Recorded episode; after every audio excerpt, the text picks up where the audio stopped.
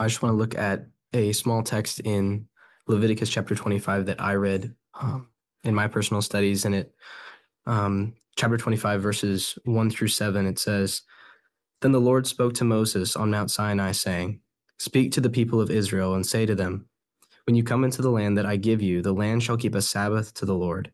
For six years you shall sow your field, and for six years you shall prune your vineyard and gather in its fruits. But in the seventh year, there shall be a Sabbath of solemn rest for the land, a Sabbath to the Lord. You shall not sow your field or prune your vineyard. You shall not reap what grows of itself in your harvest or gather the grapes of your undressed vine. It shall be a year of solemn rest for the land. The Sabbath of the land shall provide food for you, for yourself and for your male and female slaves, and for your hired worker and the sojourner who lives with you, and for your cattle and for the wild animals that are in your land. All its yield shall be for, for food. Um, so in this text, God is commanding his people to work and plant for six years. And then on the seventh, they are called to leave the fields empty. And in an agricultural society like this, this is really absolutely insane because if they don't plant food and they don't um, try to provide for themselves, they're going to starve by all human intents. But God promises them down in verse uh, 18 Therefore, you shall do my statutes and keep my rules and perform them and then you will dwell in the land securely. The land will yield its fruit, and you will eat your fill and dwell in it securely. And then he goes on in the, the verses after that to say, the Israelites will have abundantly more than they even need. And so this is a command that requires faith because um, it, if God does not step in and save them, then they'll all perish. And really, in studying the Old Testament, this is just one example um, of Israel's disobedience and, and lack of faith because from the time they leave Egypt, they're already saying, um, Have you taken us out of Egypt to die because there's no graves in Egypt? And then, um, even after they've watched God part the seas and destroy all their enemies and provide manna, they still doubt God and they still um, doubt his goodness. They even build a new God out of gold and then say, This is the God who brought us out of Egypt and give him the credit. Um, and eventually that all culminates in Israel refusing to enter the promised land because they they don't believe that God will give it to them. And so the author of Hebrews says in in chapter 3 that they were ultimately unable to enter God's rest because of disbelief. And I think particularly disbelief that God is who he says he is and disbelief in God's goodness. Um, even all the way back to the garden with Adam and Eve God has shown Adam and Eve that he is good but then the the adversary begs the question and puts the doubt is God really good? Um, the psalmist calls God our, our refuge and a friend of mine and I have been for the past two semesters praying through the Psalms together, and it's just been incredible to see the language that the psalmist uses for God. He's a refuge, a fortress, um, a place where we dwell securely, our our shadow where we can dwell. And God is all those things, and He wants us to rest in Him as our, as our refuge. But our disbelief in God's goodness keeps us from resting in His presence and abiding in Him. So, the first thing I want to draw from this text is Israel refuses to obey and rest for fear of not having their physical needs met. Um, and this is something I see in my life. I get so caught up in making sure that all my needs are met and all the things that I need to do are done. And then I go to God. Um, and even then, the truth is, after I've strived and done, done all I can, I still lack what I need. But then I also can't rest in God because of my disbelief. It prevents me from entering into that rest. So, just like Israel tries to take matters that are beyond their control, um, the provision of the nation, into their own hands, I try to do the same thing with my school bill, my circumstances, and my relationships, and, and all the things in my life.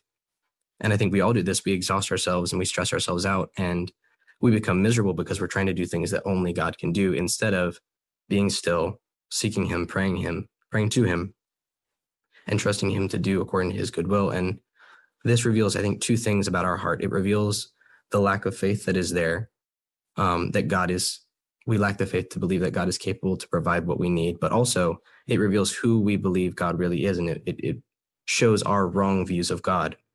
And I think having a having a right view of God, viewing Him rightly, is critical to our Christian life. Like, why do we doubt God? Why do we have doubts about His goodness and His His righteousness, His faithfulness, all of those things? It's because we see Him wrongly. Our sin distorts our view of God, and it creates distrust in us. It creates disbelief. So deep down in places we don't want to admit, we actually are suspicious of God and doubt him.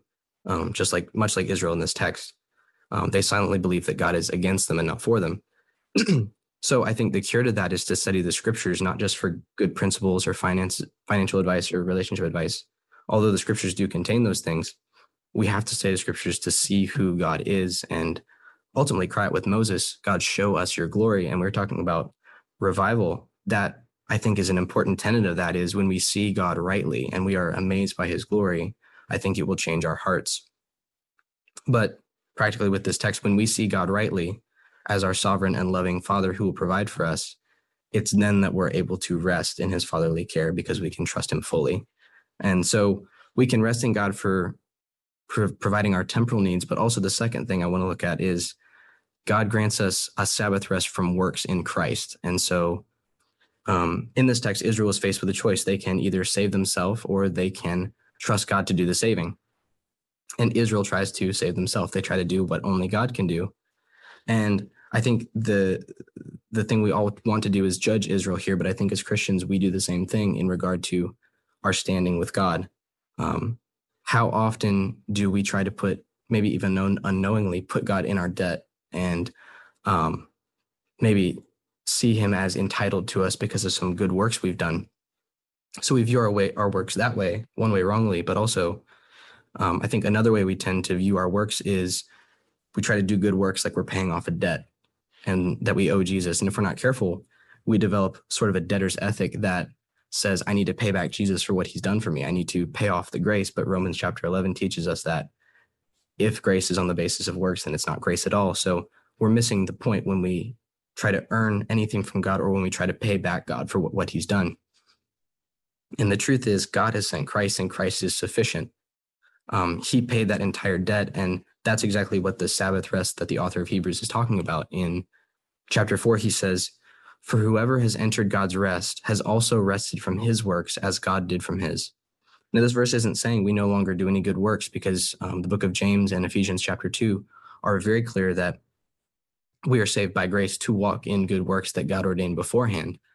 Um, but the term rest here, I think he's saying we have to stop relying on our works to save us or to put us in good standing with God because we can't earn anything from him.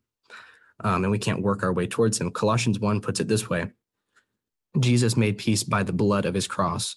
We have peace with God and we have God's unconditional favor and love. And he's pleased in us, not because of us, but because of what Christ has done for us.